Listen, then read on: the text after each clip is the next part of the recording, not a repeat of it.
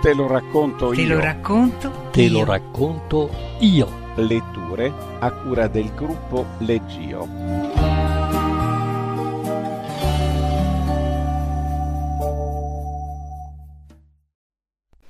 Affari in sospeso di Claire Boylan. Claire Boylan nasce a Dublino. Esordisce come giornalista collaborando con riviste femminili, la radio e la televisione.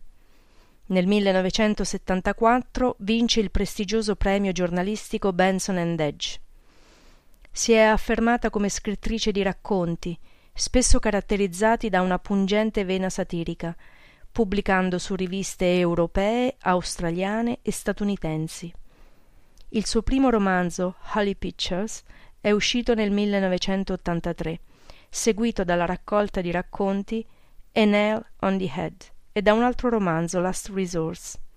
Il racconto Affari in sospeso è tratto da Concerning Virgins del 1989. Legge Alessandra Ambrogi. Jocelyn sta morendo, disse Rosa ad Angela quando si incontrarono per il tè.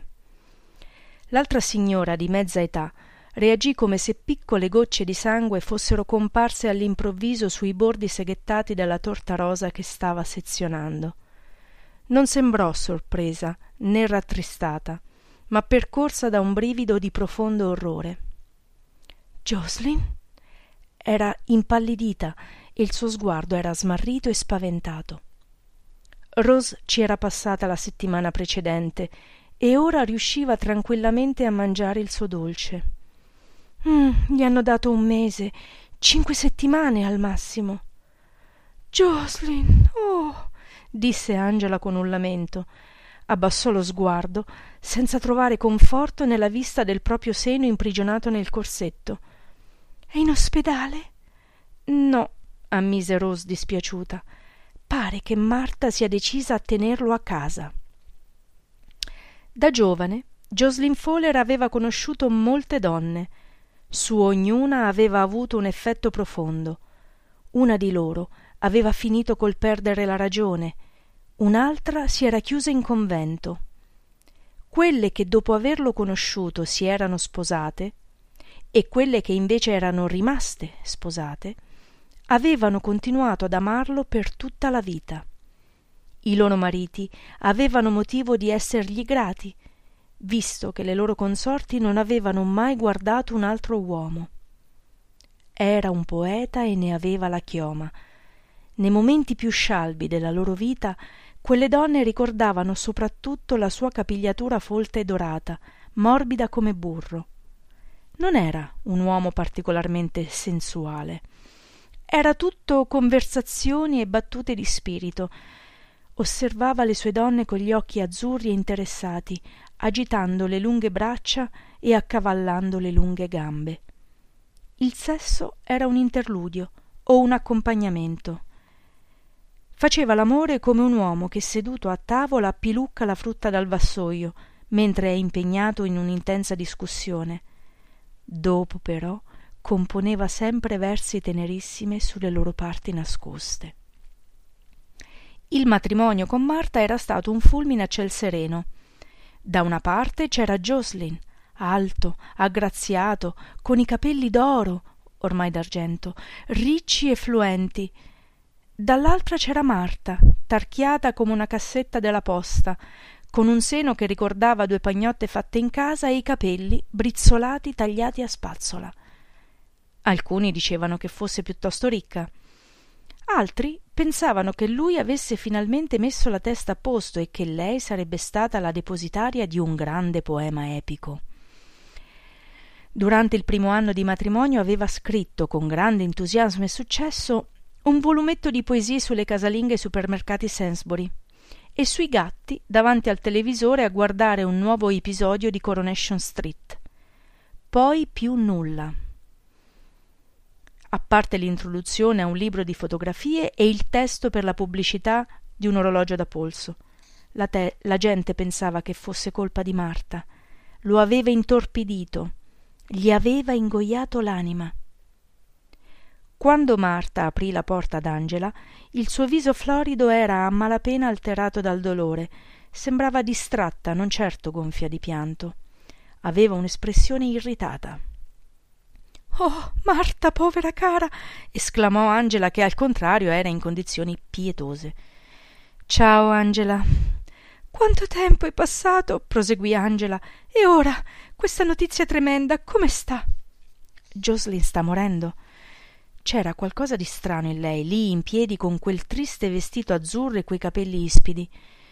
Sembrava una bambina maleducata incosciente incapace di sostenere la tensione della morte non la guardava neanche angela. Colpa delle scarpe. Lo sguardo di marta era stato attratto dai tacchi straordinariamente alti dell'altra donna. Le donne di una certa età indossavano tutte scarpe con il tacco alto. Si davano un gran da fare a simulare giovinezza sui loro volti ma gli anni facevano capolino dalle loro calzature scomode. Le ragazze invece indossavano di tutto scarpe da ginnastica stivali di gomma scarponi da montagna. Sembrava che le gambe non avessero più molta importanza. Marta non sapeva mai cosa dire ai tipi come angela. Sapeva che le donne come lei non la tenevano in grande considerazione. Lei era stata una donna insulsa quando loro erano state bellissime. Attribuivano grande importanza al passato e sembrava non si fossero accorte che quando joslin l'aveva sposata loro avevano già cominciato a invecchiare e nessuna aveva un aspetto migliore o peggiore dell'altra. Solo jos era sempre rimasto lo stesso. Entra angela borbottò con aria cupa. Vai a salutarlo.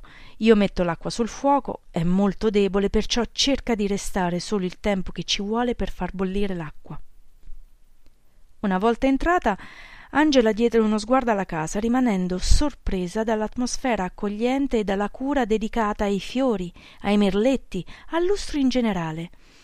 Marta con modi spicci riempì il bollitore e angela salì in fretta le scale con notevole agilità. Trovò joslin in una stanza luminosa disteso su un letto accanto alla finestra il suo viso sembrava aver perso la carne e sulla pelle delicata c'erano i segni della sofferenza. I capelli che erano stati risparmiati avevano ora la consistenza di nubi rotonde. Gli occhi azzurri erano grandi e pieni di visioni. Aveva un aspetto magnifico. Sono io disse lei timidamente. Come ti senti caro? Lo sguardo che le rivolse era gentile e pieno di sofferenza l'amore le sgorgò dalle labbra e gli occhi le si sciolsero. Lui le tese la mano. Sono stato convocato rispose accennando un sorriso. Oh no! Gli prese una mano premendosi le dita di lui contro le labbra. Tu ci abbandoni fuggi via e ci lasci qui a invecchiare da soli. Non piangere tesoro. Con il pollice secco come una foglia le accarezzò la guancia. In fondo ho vissuto bene sentirlo parlare al passato rinnovò in lei il senso di terrore. Non ho mai smesso di amarti gli disse. Vieni qui piccola mia allargò le braccia tirandola debolmente a sé. Si concesse di abbandonarsi a lui fino a distendersi contro il suo petto con le labbra sui capelli la carne sulla carne proprio come una volta non fosse stato per le coperte e la corsetteria che ora li dividevano non si abbandonò con tutto il peso essendo quest'ultimo molto più consistente di una volta mentre quello di lui lo era molto meno ma concesse al proprio corpo di riscoprire la geografia delle ossa. E subito nell'irruenza dei ricordi attese le labbra di lui quelle labbra che un tempo interrompevano una conversazione vivace per cercare la bocca di lei e baciarla poi lui la tirava sotto di sé per ammirare il suo corpo coprirlo di baci e farne infine la sua dimora. Ora sotto di lei sembrava così rilassato così tranquillo. Niente cambia si disse se non le circostanze della felicità. Dopo pochi attimi di quella relativa beatitudine angela udì con le orecchie della mente il fischio furioso del bollitore.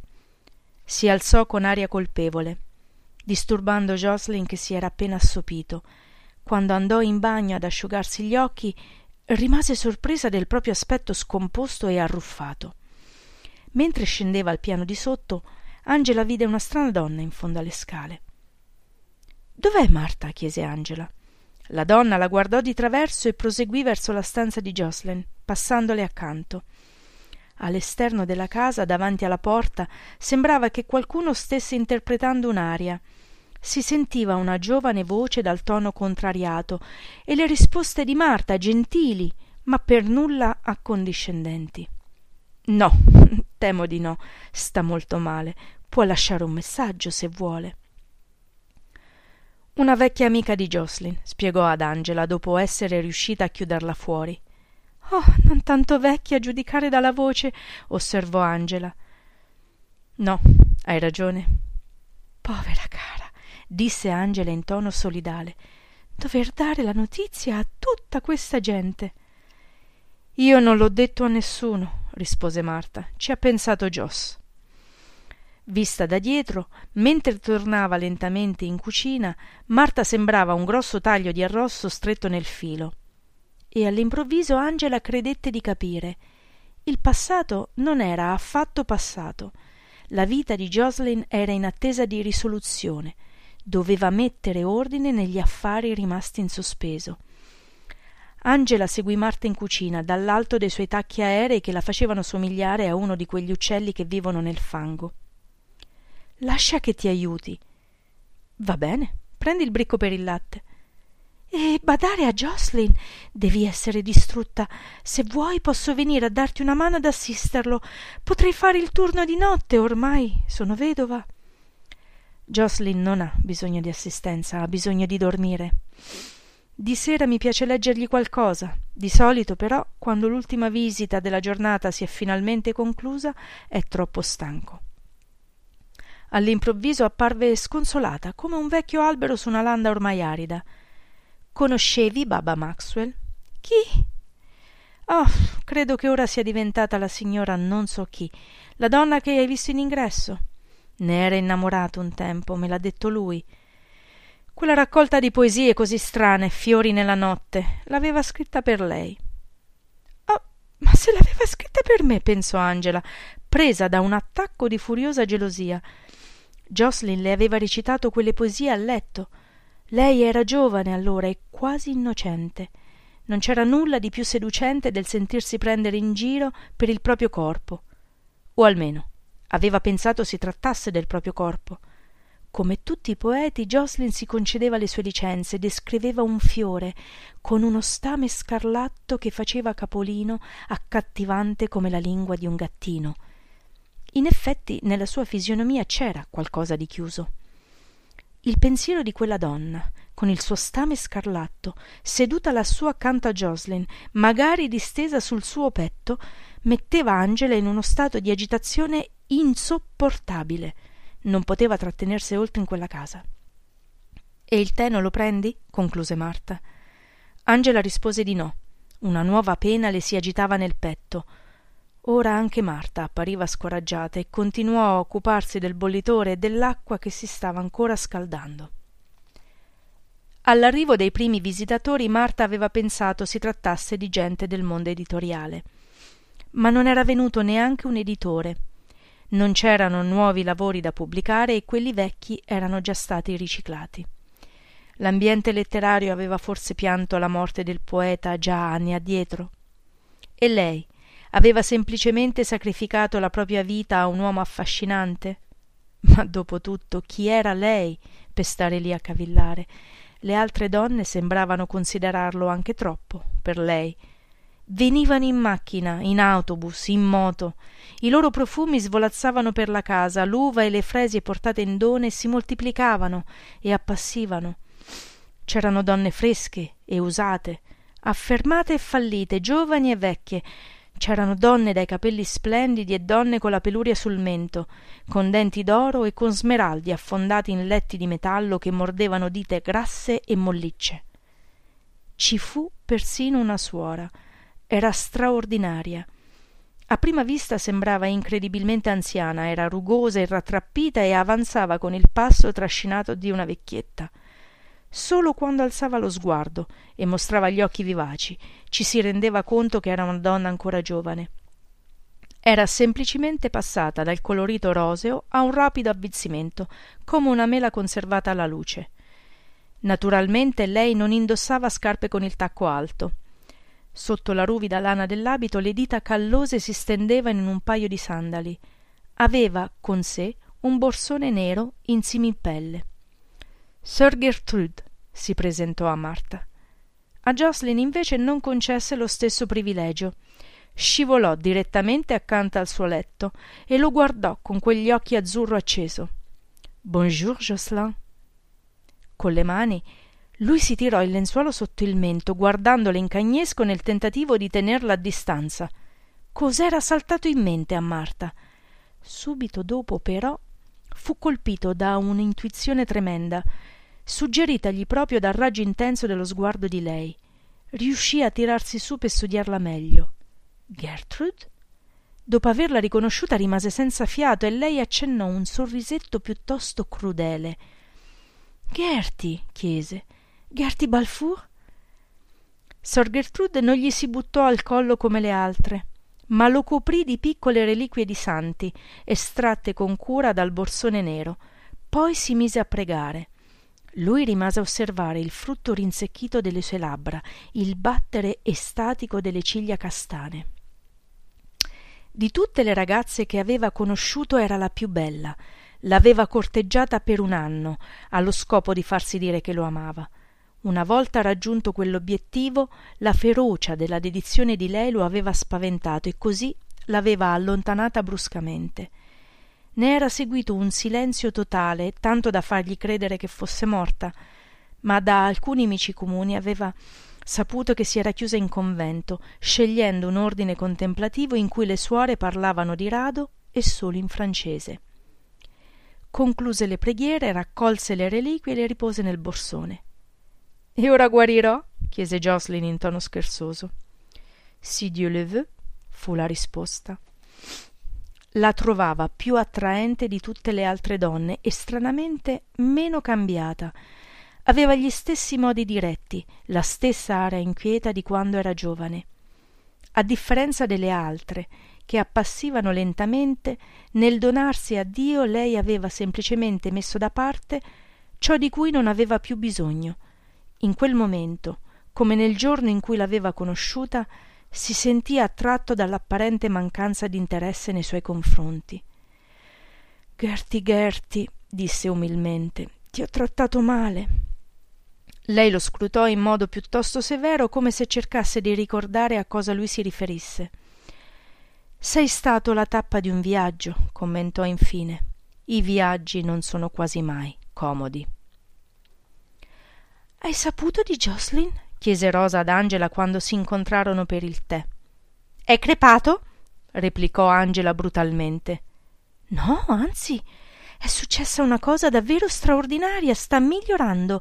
Dicono che si tratti di una remissione è un vero miracolo. Angela contemplava la sua torta. La tagliava restituendo poi alla crosta la marmellata e la crema che rimanevano sul coltello aveva tagliato la fetta cremosa in quattro parti e le aveva consumate con avidità rimuovendo abilmente con il tovagliolo le briciole che rimanevano attaccate alle labbra. Ogni volta che il tovagliolo veniva via queste conservavano la sapiente mano di rossetto. Sulla bocca le restava anche un'espressione di scontento che per quanto del tutto nuova sembrava incastonata tra le due estremità. Mi domando osservò angela se lo abbia mai avuto il cancro. Non sarei affatto sorpresa se avesse inventato tutto di sana pianta solo per attirare l'attenzione. È sempre stato un po cialtrone. Oh lo so bene ribatté Rosy in tono secco. Non immaginavo lo sapessi anche tu. Ora che iniziava a sentirsi meglio jocelyn sarebbe stato felice di ricevere qualche visita avrebbe potuto mangiare la frutta bere lo champagne magari con un po di musica in sottofondo ma stranamente sembravano tutti scomparsi il suo ritorno alla vita avrebbe dovuto essere un'occasione da festeggiare e invece era rimasto solo quasi fosse caduto in disgrazia ora aveva bisogno degli altri. La morte era stata una faccenda molto impegnativa, ma la convalescenza era irta di difficoltà e frustrazioni. L'assenza del dolore aveva lasciato uno strano vuoto nella sua vita. Non era ancora in grado di fare tutto da sé e quando aveva bisogno di Marta, lei non c'era mai. Che diamine era successo a Marta?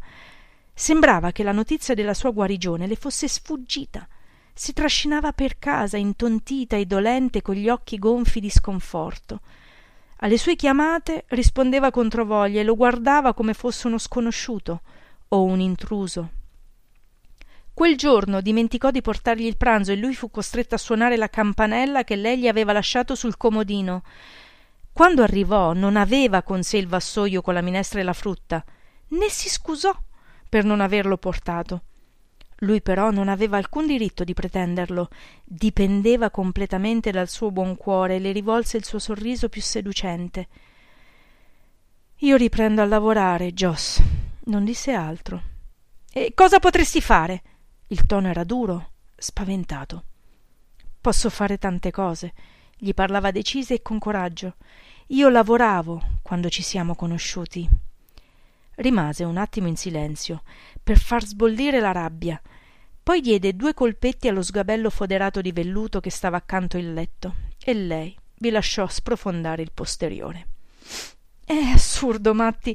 Sono un vecchio rompiscatole lo so ma ho bisogno che qualcuno si occupi di me ci ho già pensato ho assunto un'infermiera rispose di lei di sera poi ci sarò io e io che faccio tutto il giorno Fai quello che faccio io, riprendi a lavorare, pensò, ma non lo disse. Si strinse nelle spalle. Lui capì che non voleva prendersi la briga di discuterne. Dopo aver atteso il lasso di tempo che la buona educazione le suggeriva, si alzò per uscire. È per via delle vecchie fiamme? chiese in tono irritato. È questo il motivo? Come? Si voltò vicino alla porta. C'è qualcosa che non va, non sei contenta che l'abbia scampata? Lasciamo stare, tesoro. Uscì in fretta. Si sarebbe sentita davvero sciocca se l'avesse costretta a dirgli la verità. Era per la sua inaffidabilità. Nel corso degli anni lei lo aveva sopportato perché pensava che sarebbero invecchiati insieme. Ora però si sentiva tradita. Lei aveva dimostrato chiaramente di aver bisogno di lui, mentre lui di non aver bisogno di lei. Era capace di mollare tutto senza neanche guardarsi indietro e sparire dalla sua vita di punto in bianco. Uscì in giardino e si sedette a godersi il sole su una panca di legno, appoggiata su lastroni di pietra, separati da strisce di stelle alpine. Appena sposata, in preda alla gioia, aveva vissuto gran parte dei suoi giorni scavando nella terra scura come un tasso. Aveva voluto costruire un pergolato dove Jocelyn potesse scrivere poesie. Lui ne fu entusiasta, adorava sedersi fra quelle pareti profumate e bere un bicchiere di vino. Con il passare del tempo poi si era accorta che il lavoro di lui era arrivato a un punto morto, ma lei aveva il suo orgoglio da difendere. Voleva a tutti i costi che la sua vita fosse qualcosa di utile. Non condivideva il suo gusto per lo spreco e alla fine da donna pratica e innamorata qual era aveva tentato di fare dell'umiltà lo scopo della sua vita. Ah l'amore la sua capacità di ammorbidire tutto lei sapeva che avrebbe potuto spingerlo a lavorare. Sarebbe bastato negargli tutta quella dolcezza e lui si sarebbe rituffato nella poesia per vendetta e invece lei aveva continuato buttando via la propria vita confidando nella vecchiaja che avrebbe fatto loro giustizia. Quella piccola porzione di vita l'avrebbe liberata dalla banalità della vita stessa si era immaginata seduta in giardino assieme a lui. Due vecchi tranquilli secchi tremanti come quei dischetti perlate, perlacei conosciuti con il nome di arbaluna quando i medici le avevano detto che sarebbe migliorato non aveva provato alcun sollievo. Ormai aveva esaurito la sua parte di dolore ora invece sapeva che un giorno avrebbe dovuto affrontare di nuovo la stessa pena si era disfatta della speranza in favore di un'austera capacità di sopravvivenza forse ormai ci aveva fatto il callo quella parola le piaceva perché faceva pensare a una pelle dura e lei aveva bisogno di avere la pelle dura. Quando Marta riprese a lavorare, Jocelyn cominciò a sentire una strana suscettibilità che non aveva alcuna voglia di esplorare. Telefonò a una ragazza di sua conoscenza, era giovane, carina e rotondetta. Jocelyn! gridò lei con gioia. Che sollievo! Lui baciò la cornetta beandosi di tanta fresca gioventù. Credevo fossi morto, disse allegramente. Ci fu una lunga pausa dall'altro capo del filo. No, no, riprese infine Jocelyn. Mi hanno rispedito indietro. Mi sto rimettendo, ma sono prigioniero. Vieni a salvarmi. Porta qualcosa da bere. Oh tesoro, non posso, rispose la ragazza. Anzi, ora devo proprio andare. Sono così contenta che tu stia meglio. Telefonami qualche volta. Non farmi ridere. Ti sto telefonando in questo momento, pensò in un'apoplessia di rabbia. Ma certo, rispose invece in tono affettuoso. Aveva telefonato a un'altra delle sue ragazze. Mentre attendeva in linea, immaginò il passo strascicato di chi recava il messaggio attraverso i corridoi dal pavimento lucido. Immaginò le campane che chiamavano a raccolta, la calma feromonica dell'arem. Chissà che cosa avevano pensato quando lei si era presentata a loro per la prima volta, con quella pelle color del sidro, e quegli occhi azzurri decisamente fuori luogo dovevano averla amata fin dal primo momento. Oui? Accennò una voce incrinata di estatica indifferenza. Gertie, sono Jocelyn. Bonjour, Jocelyn, disse lei con indefessa cortesia. Non sei sorpresa di sentirmi? A quest'ora dovrei essere morto. Forse non eri ancora pronto per la morte, disse sor Gertrude. E che si fa per prepararsi? Sei davvero così impaziente di morire? chiese lei meravigliata. Oh, no, Gert, non è questo, sospirò. Il fatto è che mi sento come se in qualche modo avessi offeso quelli che mi circondano. Mi hanno abbandonato tutti. Nessuno viene più a trovarmi. Sai, Marta mi ha mollato per tornarsene a lavorare. È come se avessi commesso un errore imperdonabile. Forse sarei dovuto morire una volta per tutte. Non stavano aspettando che il necrologio. Nella sua oscurità solitaria, Sor Gertrude sorrise con l'abituale parsimonia al pensiero che lui si vedesse ancora in prima pagina. Forse Jocelyn Fowler è morto, suggerì lei. E quello che è rimasto chi è? chiese preoccupato. Chissà. Mi sento terribilmente solo, Gert. Oh, non è affatto raro, lo tranquillizzò lei. Il nostro Salvatore sulla croce ha reso partecipe anche me della stessa esperienza. Eh, sono contento che qualcuno mi capisca, commentò Jocelyn con amarezza. Sì, anche se può sembrare strano, io ti capisco. È credenza diffusa che il nostro Signore abbia inviato il suo unico figlio sulla terra per redimere il mondo in un supremo sacrificio. In realtà era solo invidia. Negando alle sue creature il paradiso, egli aveva dato loro accesso a un'esperienza che non aveva modo di condividere. Come avrebbe potuto essere Dio se fosse stato risparmiato dal privilegio della sofferenza? All'inferno, pensò Jocelyn infastidito, abbassando il ricevitore. È impazzita non riusciva a liberarsi dell'inquietudine trasmessagli da qualcosa che Gertrude gli aveva detto. Alla fine dovette trascinarsi giù dal letto e arrancare fino a uno specchio per rassicurarsi davanti alla propria immagine. Sullo specchio le belle linee del sopracciglio e della mascella apparivano scalfite. La sagoma era quella di un albero su cui nidificavano strane creature, la più grande delle quali era l'autocommiserazione. Mi sento solo, protestò. La figura nello specchio assunse un'espressione di dolore. Il lamentoso gufo stride alla luna, commentò tristemente. Una settimana dopo, all'insaputa di tutti, eccetto le silenziose compagne di chiostro, Sor Gertrude passò a miglior vita e Jocelyn Fowler, di anni cinquantasette e di salute cagionevole, si tirò su dal letto e ancora una volta riprese a scrivere.